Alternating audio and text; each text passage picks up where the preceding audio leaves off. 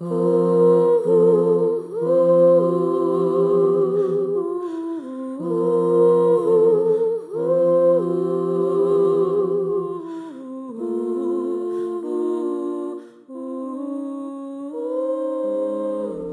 and welcome to Voicing Across Distance.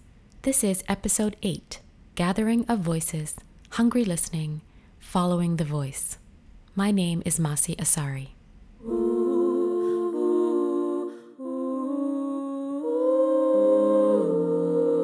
There are three main parts to this podcast a conversation with a scholar on voices in our times, a brief reading from a book on voice and sound, and an exercise or guidance from an expert voice practitioner.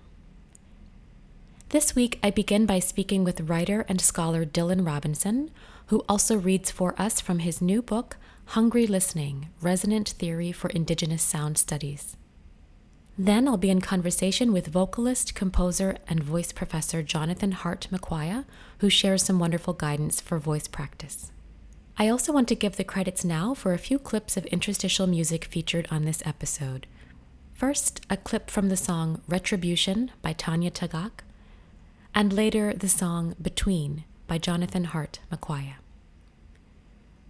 As we begin, I want to offer a brief reflection to frame this episode. Voice theory. When I launched this podcast in April 2020, my thought was to focus on what I and others might make of voices in our time of COVID 19, voices sounding across social distance, and that goal continues. At the same time, in the midst of a far reaching racial and economic justice reckoning, there are certain long standing questions thrown into sharp relief by the pandemic, which also shape how I must listen to voices today. These are old but nonetheless urgent questions around race, capitalist conquest, and settler colonialism, the system of oppression in colonized territories that continues to commit violence against indigenous peoples and philosophies.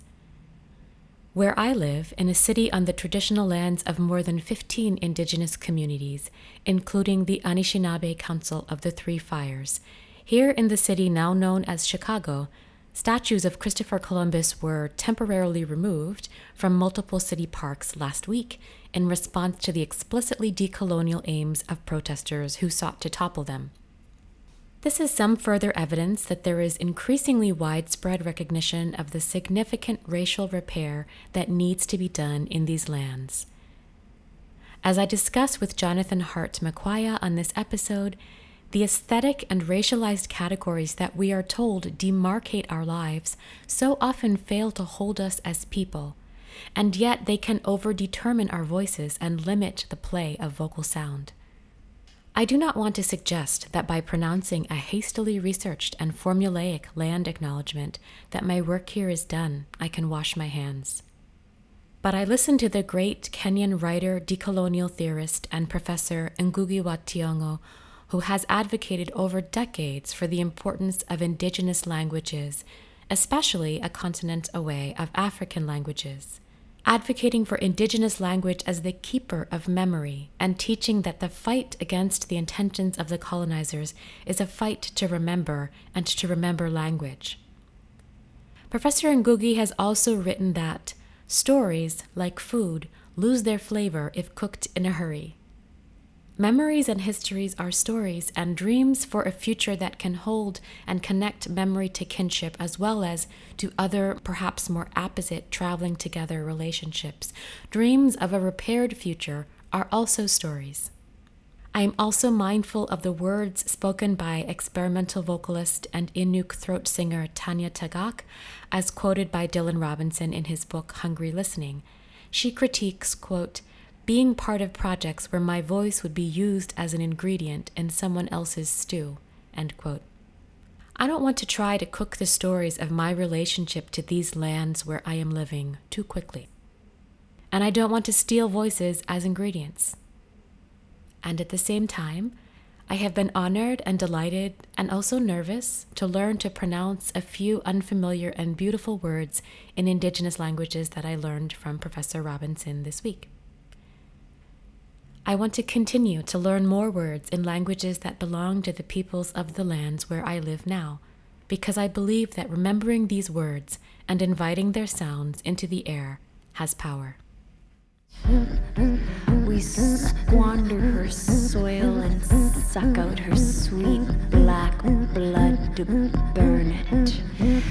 We turn money into God and salivate over opportunities to crumple and crinkle our souls for that paper, that gold. Money has spent us. I'm so very delighted to welcome my guest scholar for this episode, Dylan Robinson. Dylan Robinson is a writer, curator, artist, and Huilmhuig. Huilmhuig being the word people from Stalo First Nations use to identify themselves. Dylan holds the Canada Research Chair in Indigenous Arts and is an associate professor at Queen's University, located on the lands of the Haudenosaunee and Anishinaabe peoples. He is co editor of several collections, including Arts of Engagement, taking aesthetic action in and beyond the Truth and Reconciliation Commission of Canada from Wilfrid Laurier University Press 2016, and Music and Modernity Among First Peoples of North America, Wesleyan University Press 2019. His current research focuses on the incarceration of Indigenous songs in museums, and he is also the co curator of Soundings, an internationally touring exhibition of Indigenous art scores. His new book, Hungry Listening Resonant Theory for Indigenous Sound Studies from the University of Minnesota Press 2020 offers a critical response to the whiteness of sound studies by theorizing across Indigenous and settler colonial listening positionalities. Thank you so much for joining me, Dylan. Well, thanks for the invitation. It's great to be in conversation. Congratulations on the publication of your book. Thank you. And um, as I mentioned when we spoke a few weeks ago, I um, I'm very moved by a sentence in your introduction that talks about the way that your words in this book are an act of gathering, um, and you write of gathering strength and acknowledging Indigenous voices and bodies rather than acting as a container of Indigenous content. Um, and that's the end of the quote. And I'm really compelled by the idea that writing or reading an academic book may be an active gathering and of gathering strength through the presence of particular voices and bodies. So I'd love to hear a little bit more about how you think about that and maybe how you came to the idea of writing the book in this kind of a way. Yeah, thanks for your question. I I think it's part of a larger a larger challenge I've had for quite a while with what what writing is and what writing does. Mm-hmm. Um, we, you know, writing is such a part of what you know most scholars do mm-hmm. in our daily mm-hmm. practices, in our teaching. Um, it's just it's ever present and and in wonderful ways. Mm-hmm. But I was I was really reconsidering what. Um, following following through on what I say elsewhere in the book that you know for for many indigenous people our songs are so much more than songs they're they're more than aesthetic they have functions they mm-hmm.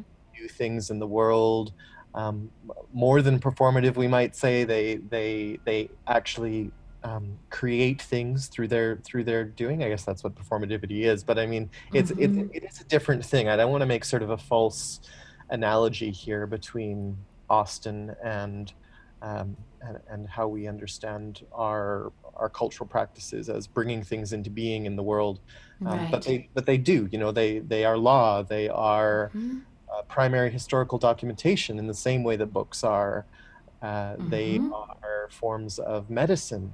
Uh, you know, in in just as significant ways as Western medicine are, and, and very different than Western medicine, obviously. Mm-hmm. And so, from this context, I was really thinking through, well, well what my you know what is writing right what can yeah. writing do what can writing be how can my words that i share um, do something different than than i was than i was trained through a western system of mm-hmm. education so so thinking and i'm still thinking um, about this I'll, I'll be thinking about this for the rest of my life the way that i that i can offer something different to readers um, and, and offer different methodologies mm-hmm. and modes of writing um, that that try and bring something different about a gathering of voices of people, a demarcation of space. Mm-hmm. Um, one of the things I do at the end of the introduction is to create a space, an explicit space for um, for certain people. I, I asked non-Indigenous settler readers not to read a space of the book, Mm-hmm. Mm-hmm. and so I'm, I'm really thinking about what is what is the book as a space, as a site, as a as a series of actions, and and in many ways, you know, I the chapter I have on on writing builds on the important work done by queer writers, writers of color. You know, this is a long tradition. We're talking about performative writing here, and and so not something, of course, that I'm coming to on my own and and anew, but really trying to think through from uh, my own perspective as a as a xwélmexw, a Stalo person. Mm-hmm. Mm-hmm. What can my writing do differently? What can I what can I open up for, Yeah. for readers um, in the act of reading as listening? Yeah. No, absolutely. And I think, I mean, I don't know. It's I feel I'm feeling recently like every word is a minefield. Like if I like I'm just I'm like walking so carefully through the words and I guess that's just that's just part of living with words is knowing that they all have histories and valences that may that may be good in certain moments or com- just complicated may commit certain violences of which one may be unaware. But i there's something that i find fairly virtuosic in your writing in the sense that it's operating on a lot of different registers and so you are clearly you know so skilled in the in the sort of very European and settler colonial uh, frameworks for how we write about music and how we write about performance.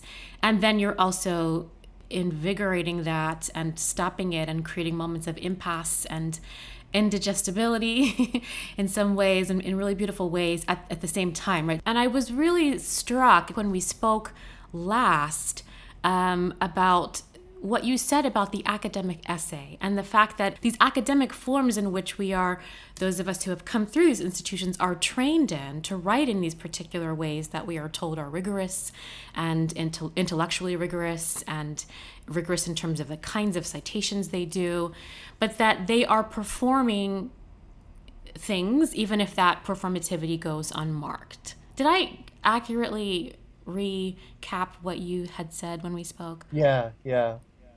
I, I I think I think it's it's important, and I, I appreciate your bringing in the word care to this because, um, or at least I think I heard you say care or being careful, right? To be careful. Yeah. Mm-hmm. Sometimes that that care has a certain anxiousness around it, like I hope I'm careful. I hope I'm being careful enough Right.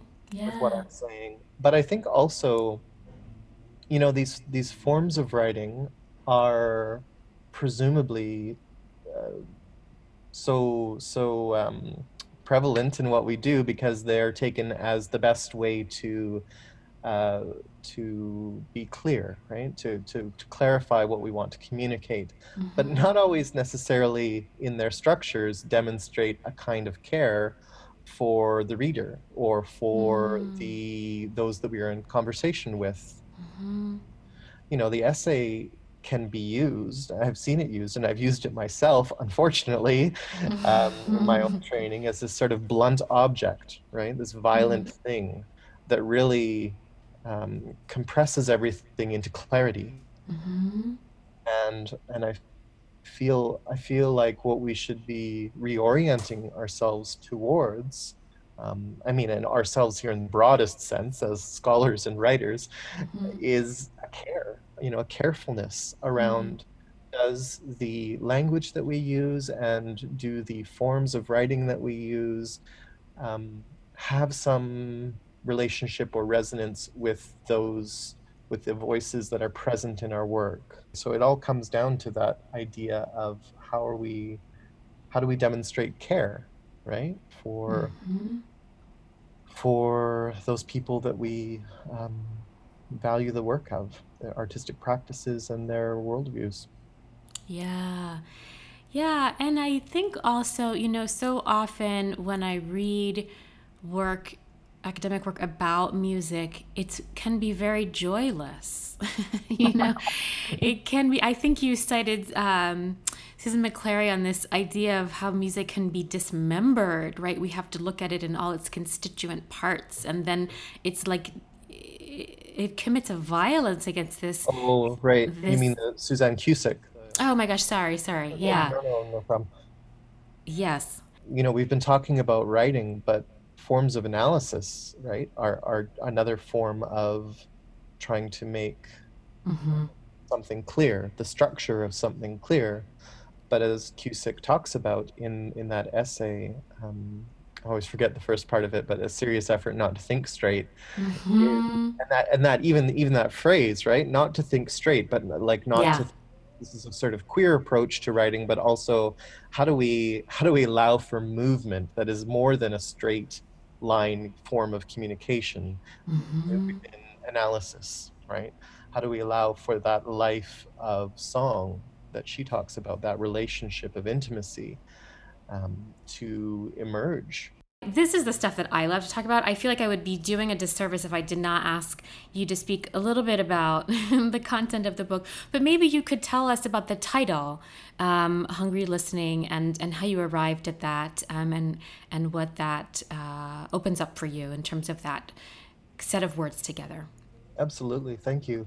So the the word that we uh, Stalo people, most Coast Salish communities, actually across mm-hmm. the west coast of what's now called Canada, uh, most of our communities use the word xwelítem to um, to name settlers, newcomers that came to our territories.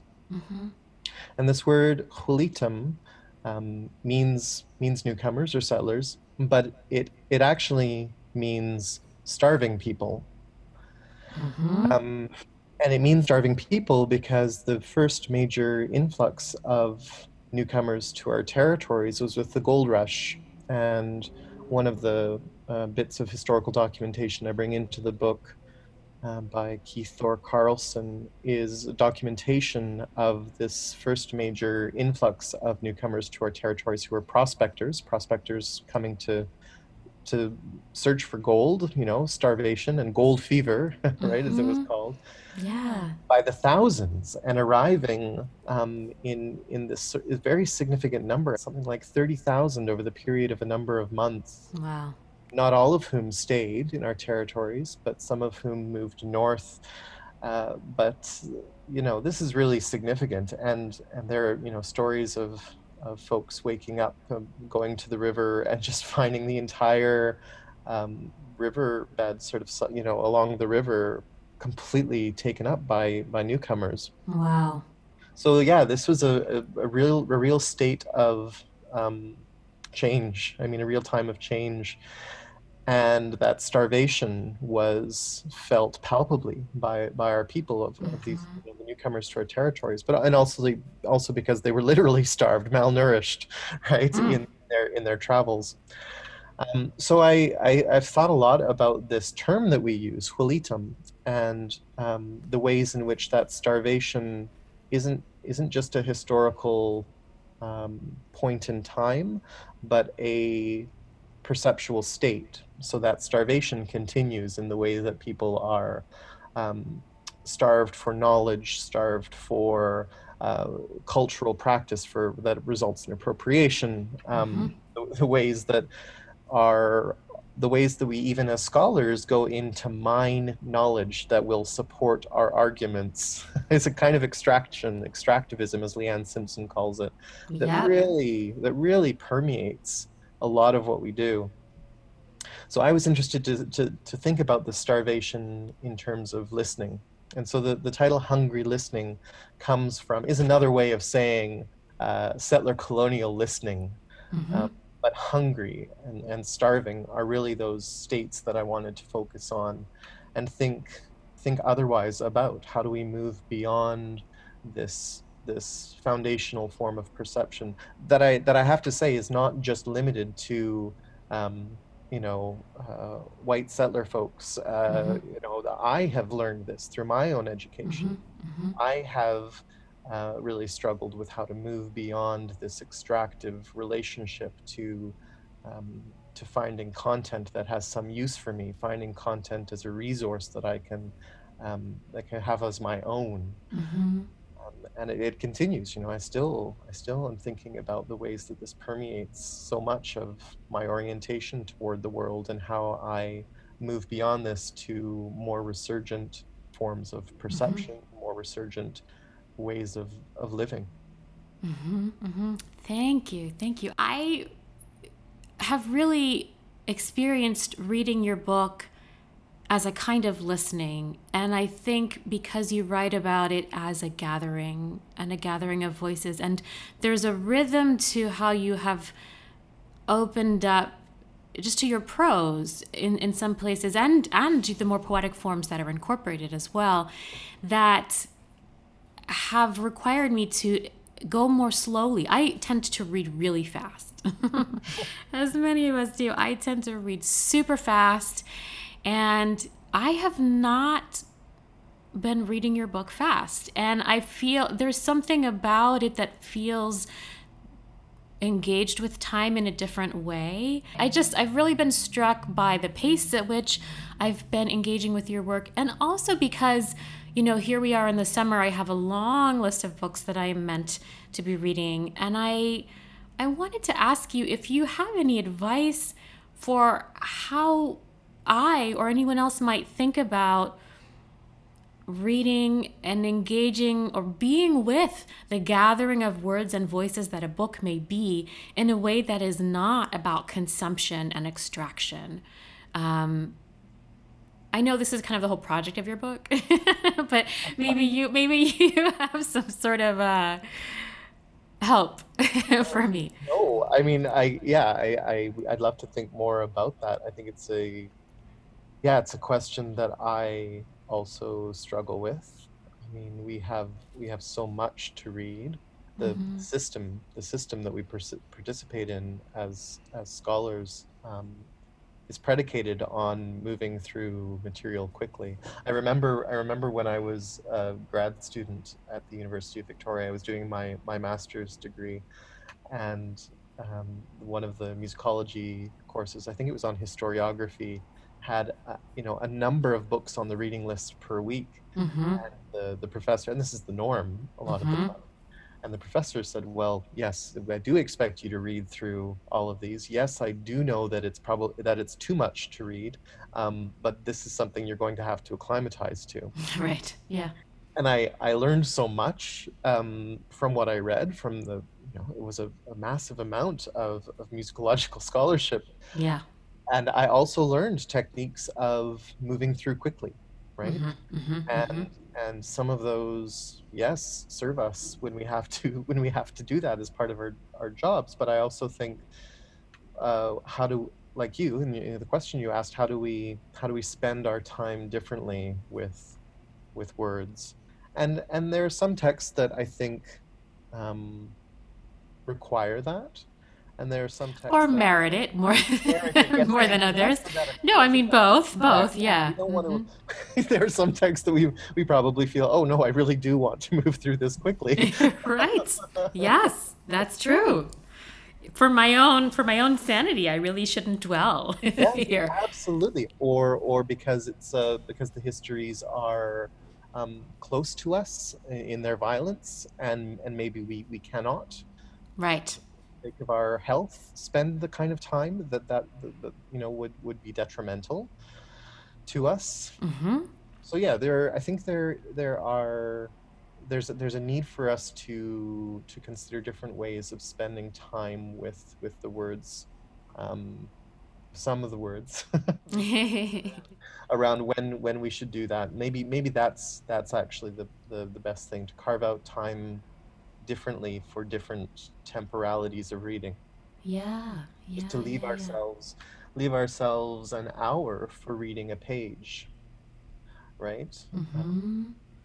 Mm-hmm. that we come across maybe a rereading of something that we we came across when, when reading quick quickly and thinking like actually no i think this this is something i want to spend time with in a in a different way Mm-hmm, mm-hmm. Cool. Well, uh, this is this is great. I clearly could talk to you all day, but we have a couple other things we want to get to. Look, there's time inserting it, my sense of time inserting yeah. itself once again. But I do um, want to acknowledge that um, this podcast is kind of framed by a couple of ideas. One, by thinking about voice, and we are certainly addressing that in the gathering of voices um, that your text invites and allows for. But is there anything else that you would like to bring in in terms of how you think about and listen to voices in, in this book or in your work more broadly? Yeah, I think that work that I'm doing right now on songs incarcerated in museums falls within what you're asking mm-hmm. about, um, particularly given that for many Indigenous people, our songs have life, are alive, give life, mm-hmm.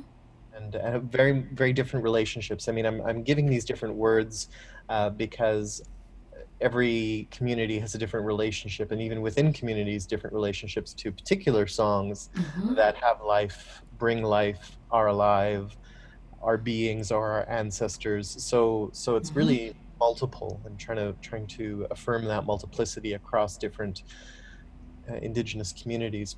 But given this this fact that our our songs have life, we, I, I really see the need to recontextualize the way that um, not just our songs but our our uh, other material culture masks weaving mm-hmm everything really has different qualities of life and and from that then the question becomes well what has what lives have these beings been leading within the museum uh, mm-hmm. uh, for hundreds of years mm-hmm. not hundreds but like over a hundred years in in many cases mm-hmm.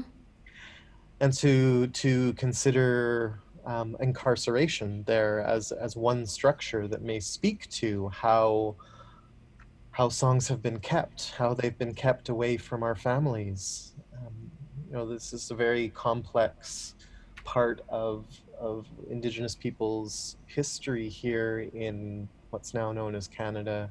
Mm-hmm. That, that, during the, you know, the early 20th century, um, into the mid and sometimes even late 20th century, ethnographers, anthropologists would come into our territories, our communities, and say, you know, you should you should allow us to record your songs because they are dying away. Um, and and many of our, you know, this is part of the larger um, the larger process of what's sometimes talked about as the salvage paradigm. You know, yeah. the mm-hmm. understanding mm-hmm. that our culture was was dying away. Right. You know, right. in the passive voice sense, there yeah. was not mm-hmm. no connection between who was was causing our culture to um, yeah not die off, but to to be erased or go into hiding in some cases. Mm-hmm. And so, you know, our leaders felt that they felt that change with the, you know, more than hundred years of residential schools where where our people were prohibited from speaking our language or or having any connection to our culture. Mm-hmm. And then the seven more than 70 years of the potlatch ban, part of the Indian Act, so part of mm-hmm. government policy that said we were we were prohibited by law um, mm-hmm. under you know to to sing our songs or or or engage in potlatch or dances mm-hmm. not just under the threat of of fines but of of actual incarceration of being yeah. of you know that that we could be put in jail for this and that that actually happened in in some cases mm-hmm. so mm-hmm. during this this time of great precarity we you know our our leaders did make choices to sing these songs to those who came into our communities but it was a mm-hmm. choice made under duress under mm-hmm. great duress and the choice was also made so that the songs and you know our culture could live on for future generations mm-hmm. Mm-hmm. that that life that song life as i say would be um, reconnected at some point with yeah. generations and that by and large has not been the case obviously i mean a lot of museums were were doing this work of recording so that it would be um, available for the broader public right as sort of mm-hmm. just as knowledge that could be um, accessed accessed and held but not but not accessed and held by our people correct you know correct so so it's this great um irony, right? Horrible Yeah. irony that that it, it still is. Our songs are still incarcerated in museums, um, being held for the purposes of Western education, Wow. not so that they could be returned to us. So really, this work that I'm trying to do right now is thinking about song song return, but also song reconnection. I mean, if if you had a loved one that Yeah. was held for over a hundred years, incarcerated for over a hundred years, Mhm. the reintegration, the reconnection between you and this loved one would not just be a transactional thing. It wouldn't Yeah. just be sort of this person is now free, and uh, you know Mhm. that's that is not where things can end. We talk so much here in the US. I mean, as you know, we have a horrific evil of mass incarceration, and particularly the incarceration of Black and Brown people, and Black people in particular. Um, and the work on reentry, right? People who formerly incarcerated individuals. I, it, I don't mean to suggest that this is commensurable with what you are studying, but the the the carceral practice in itself brings this up for me. Mhm. Um, and and so reentry back into society for a formerly incarcerated person is so fraught and not a simple path by any by any means um, and in fact the roads the routes that are most uh, cared for by the state are the routes that will lead those people right back into the institution that they have uh, just been able to depart from so i can imagine that there are so many other questions around reentry the reentry of spirit uh, in a different way that you also are grappling with Yeah, absolutely. Um, I think I think really considering um, this sort of basis of health, right? What is a what are the what are methodol healthy holistic methodologies for reentry, Mhm. reconnection of kinship? Mhm. Um, those are those are really at the heart of of this new, relatively new work that I'm doing now. Amazing. Wonderful. Okay, I know you work also as an artist and a curator, and so I'd love to hear a little bit more about your creative practice. I know you um, have curated um, this exhibition Soundings, and you're also doing, I think, a workshop with composers right now. Am I am I getting that right? Yeah, yeah. Um, yeah, I'd love to talk a little bit about that. I was recently approached by um, a colleague who runs a series called Of the Now, and this is Hmm. based in Victoria, British Columbia. And it's it's been a concert series, or um, yeah, new music, I should say, new new music and discussion series that they've been running, I think, for a year or two now. Mm-hmm. And so my colleague, whose name is Mitch Renault, approached me and asked me if I wanted to talk about the book. And we started talking about other things we could do and realized that it would be really wonderful to lead a workshop process with composers that took up some of the ideas from the book and, and moved beyond that.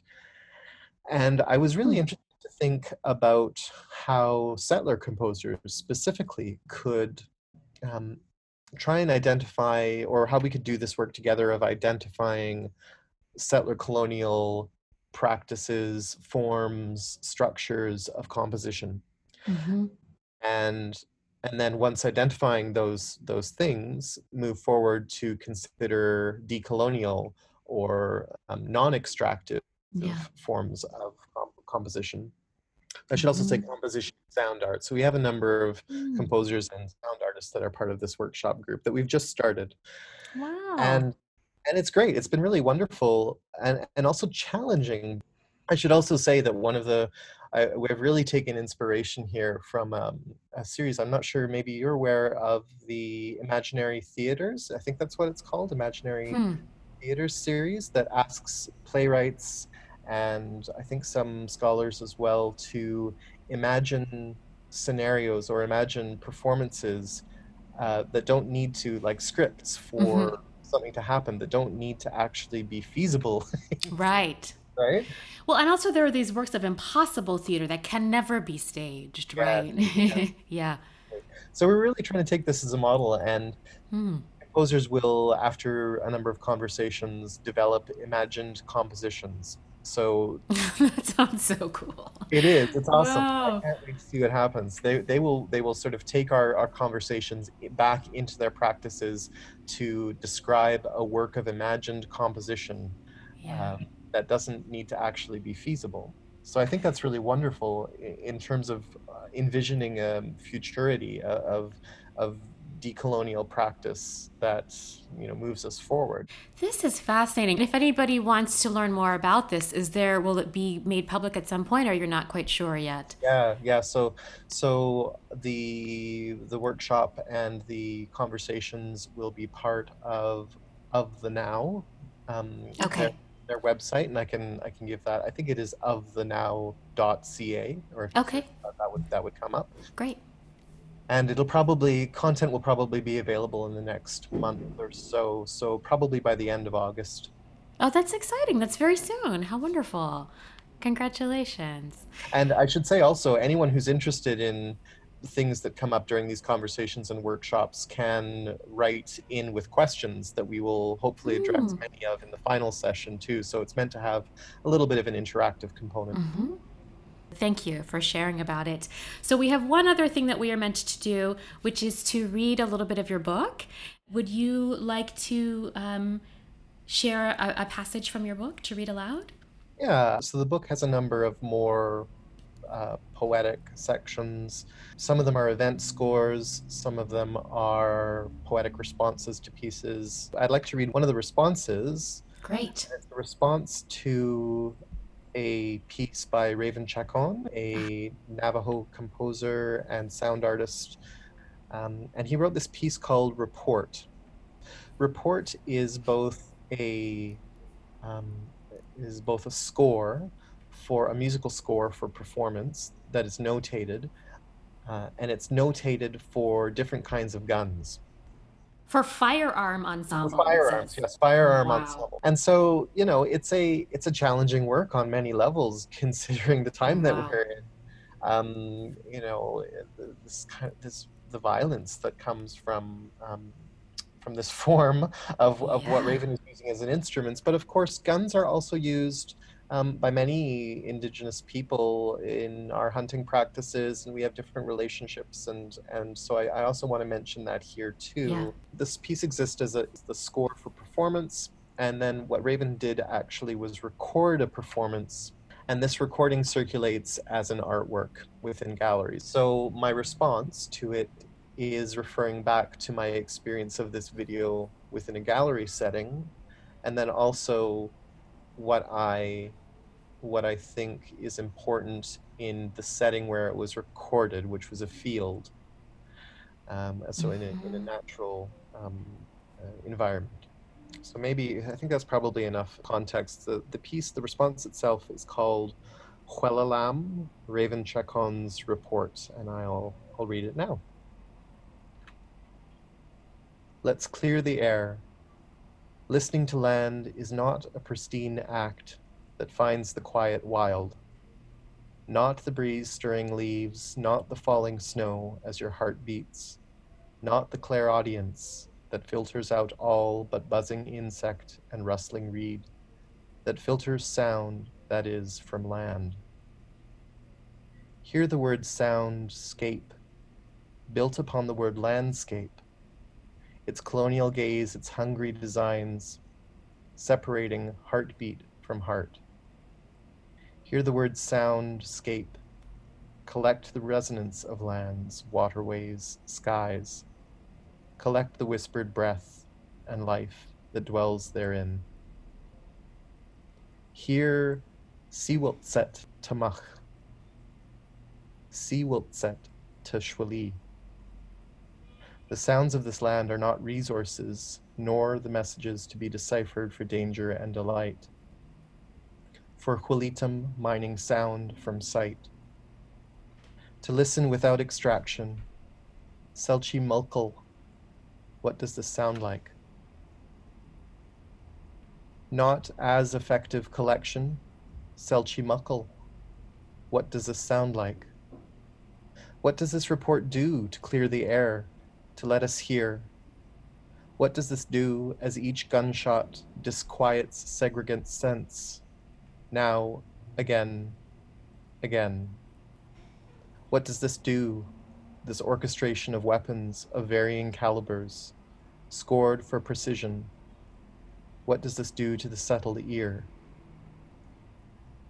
What else does gunshot reverberate, leave behind through muzzle blast, as the crack sound shock of bullet from barrel breaks upon this place? Sound marks the listening land, while here inside this room, this firing line together charges the body again to hear. So that's the first part of this response, and I'll read the second part, but not the not the final one. Mm-hmm. to witness, Hualalam to listen. Hualmulchwach attention, Hualalam listening plus witnessing. Refuses listening without limit, ravenous gathering of murmur and hum, to line the shelves with sense content. Hualalam remembers our history. Hualalam, e quishaquiletsit to siwas to sialaquash. Hualalam, siwal, pricking ears with sense, finds ways to listen not driven by use, not by accumulative desire, Hualalam listening beyond insular sense, toward Tumuch shuli, the mountains, the plants, the water. To practice the sense connects us to everything around us, our ancestors as well as ancestors transformed into those mountains. Hualalam, a practiced attention, sets a crisis for listening's settled state. To become uncertain of what listening is, Hualalam, the willful act to kick colonial listening habits, to shift structures of feeling, Hualalam Methom, to remember relationality, you are listened to by the land. Thank you so much. This was wonderful. This was great. I just, uh, I just want to thank you for making the time. I know you have a busy summer, and it's been really, really wonderful to speak with you about your book and about the voices um, and the listening that it invites. Thanks so much for having me. It's been lovely to to talk about the work and and just a great opportunity. So thanks for inviting me.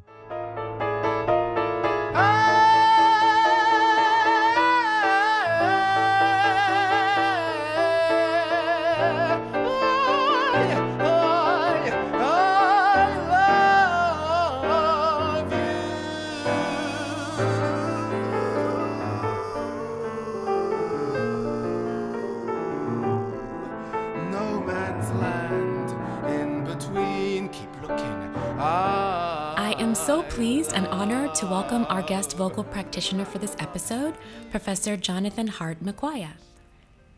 Jonathan Hart Makwaia is a multicultural vocalist and new music and jazz composer with expertise in extended vocal techniques.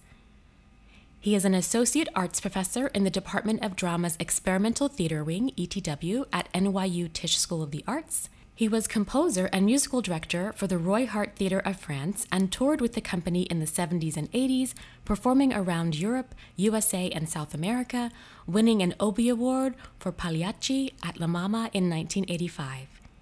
He remains a leading proponent of the legacy of Roy Hart, his stepfather, and is currently president of the Roy Hart Theatre Association, responsible for artistic, pedagogical, and research activities at the Roy Hart Center in France.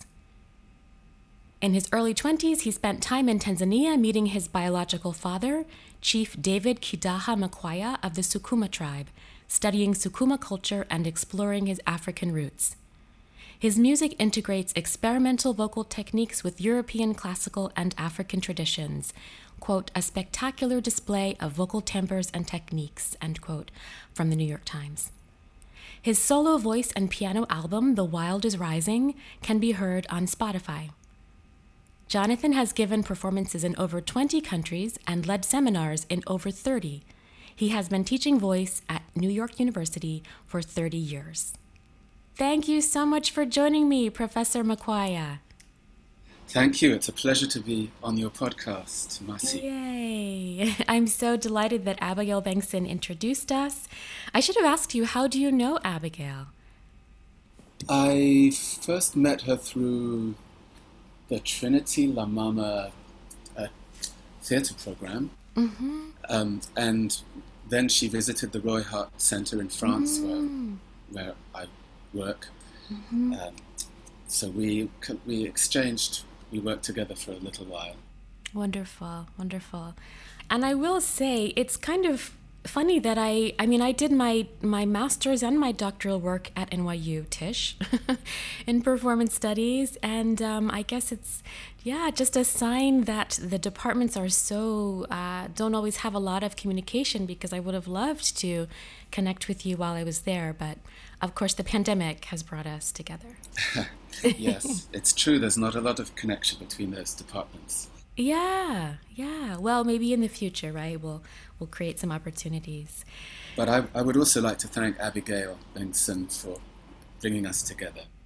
Yay! Okay, I'll be sure to let her know as well. So, um, great. So, you know, this is a time for um, us just to talk about what you've been noticing about voice and voicing in your life right now. Um, the podcast is called Voicing Across Distance, as you know. So, and we are across social distance. I'm here in Chicago, and you are, I think, in New York, if I Yes. have that right. Okay. That is right. Yeah, and so um, we can really take this in a number of directions. I would love to hear also just about sort of how you think about the voice in, in general, not just during the pandemic, um, because you have this really amazing background working in so many different vocal traditions and techniques and styles.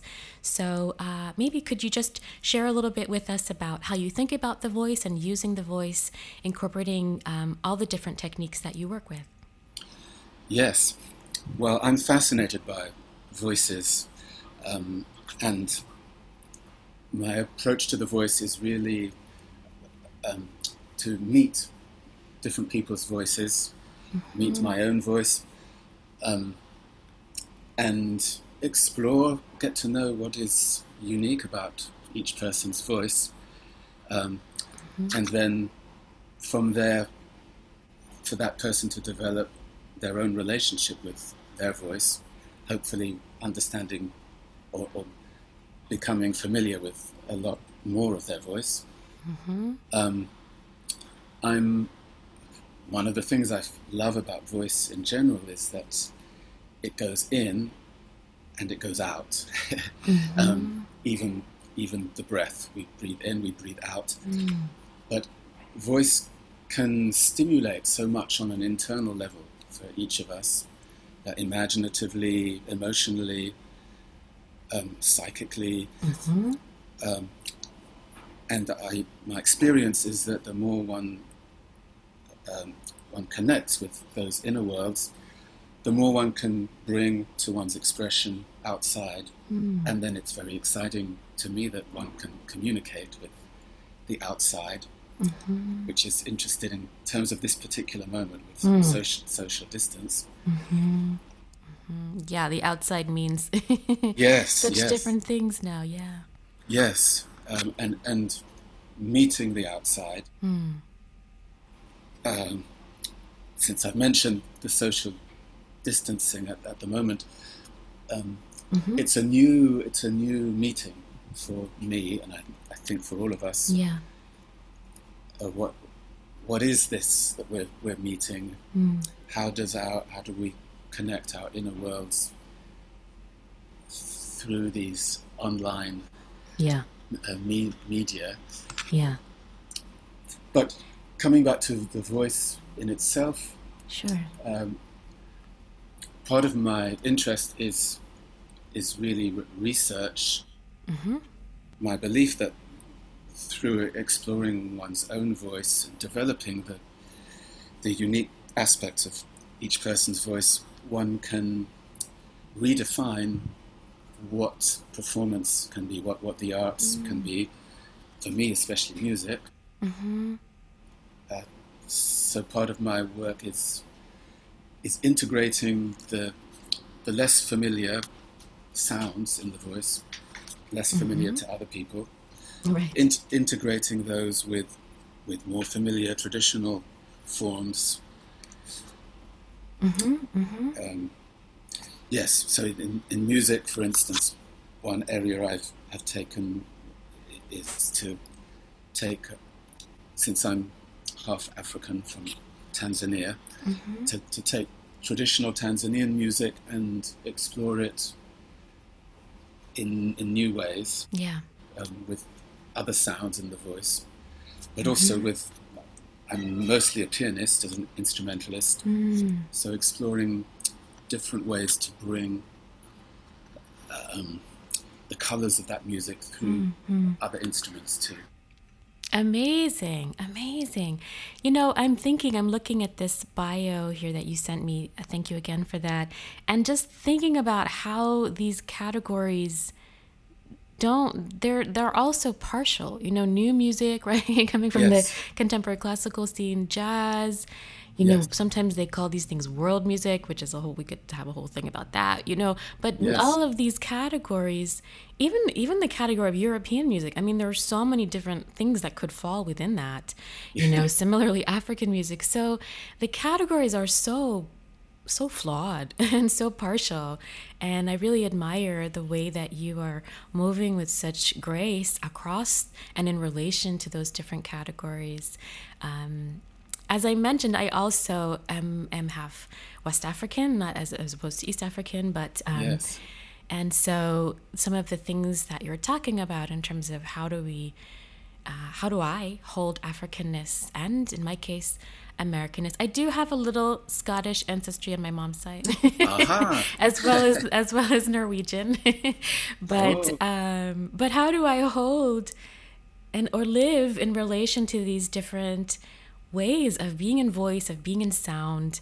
Um, and so I wonder, you know, you have you've been working in this for 30 years. What do you have any advice or what how do you think about living living across these categories that are that cannot ever hold all of us? And the racial categories too, they can't hold all of us, you know. Absolutely.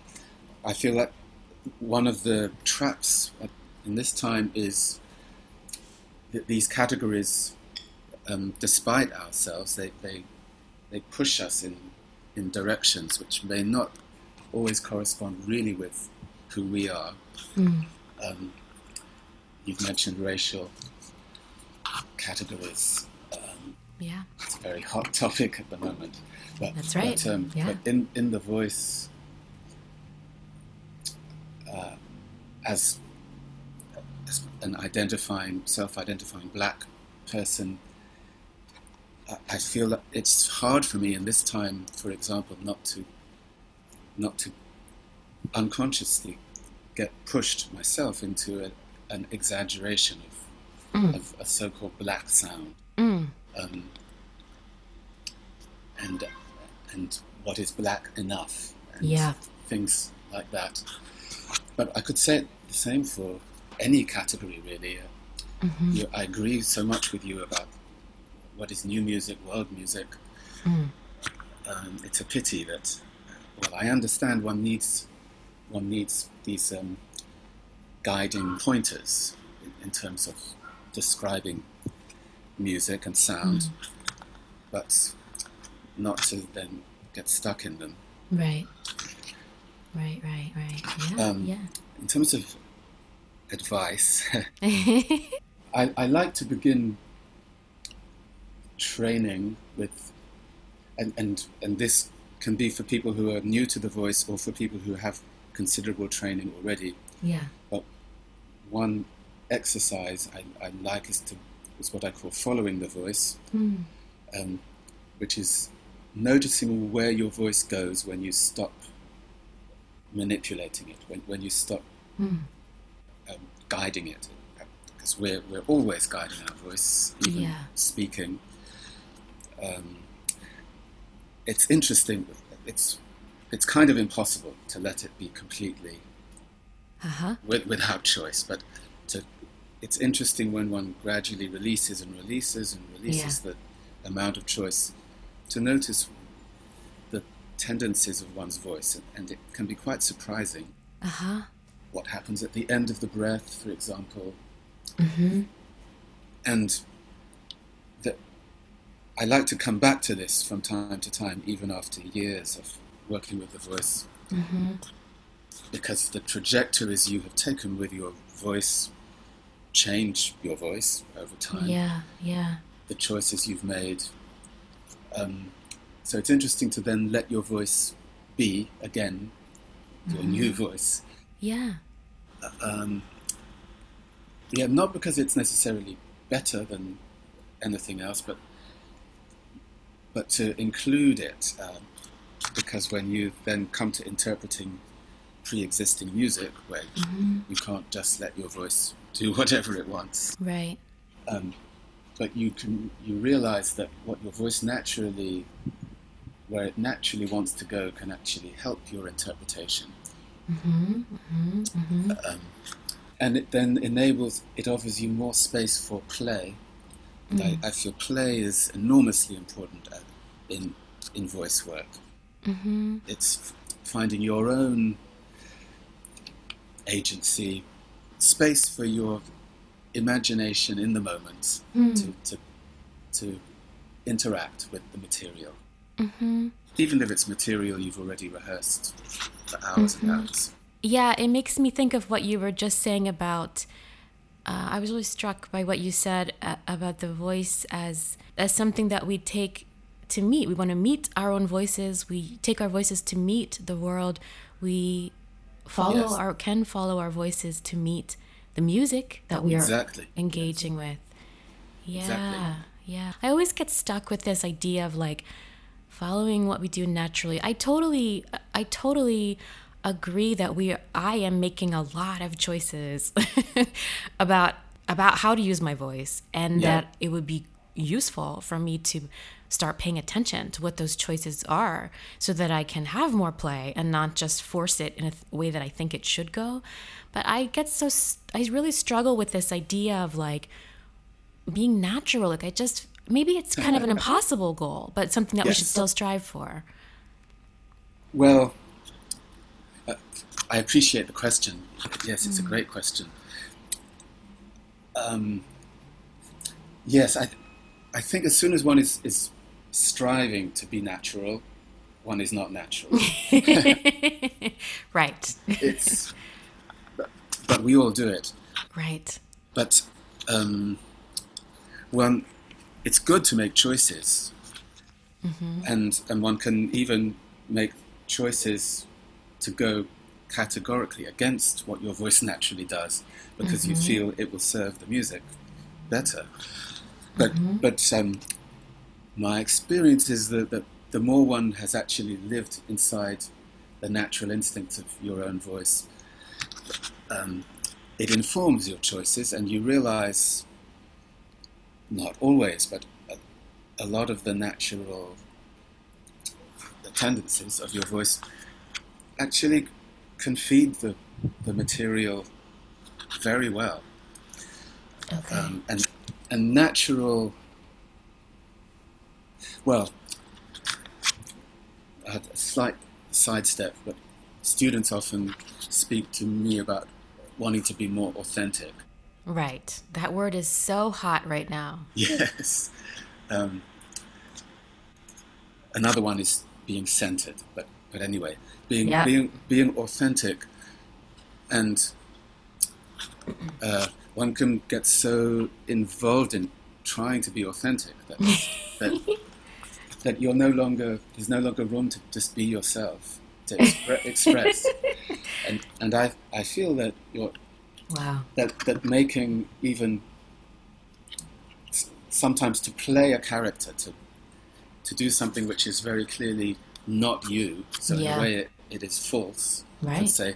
But um, it often enables you to be to be much more expressive and Yeah. in that sense i think then you are more authentic Yeah. so um, I'm glad you picked up on this word meeting because I I feel in, in all these questions it, it is a, a, a meeting. It's a, a- and a meeting is not it's not 100% one side and zero the other, Right. but it's neither is it 50-50. It, it's constantly changing, Right. But it's feeling both aspects in interacting.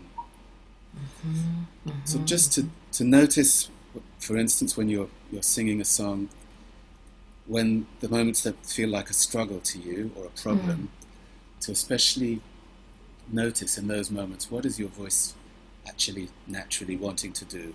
Hmm. Not that you give in to that completely, but but include it in Mm. that passage of the music, and you may well be surprised what what um, opens up for you. Professor Makwaia, this is amazing. I know you said you weren't sure about giving a vocal exercise, but you've just given like six. this is amazing. Um, thank, Thank you. you. Thank you. It's been a pleasure. I'm glad to have had the exchange with you. That's it. Thanks for listening. I hope you'll stay safe, stay strong, and return for my next episode when I plan to host musical theater scholar Donatella Galella, as well as sound designer and composer Andy Evan Cohen. Until then.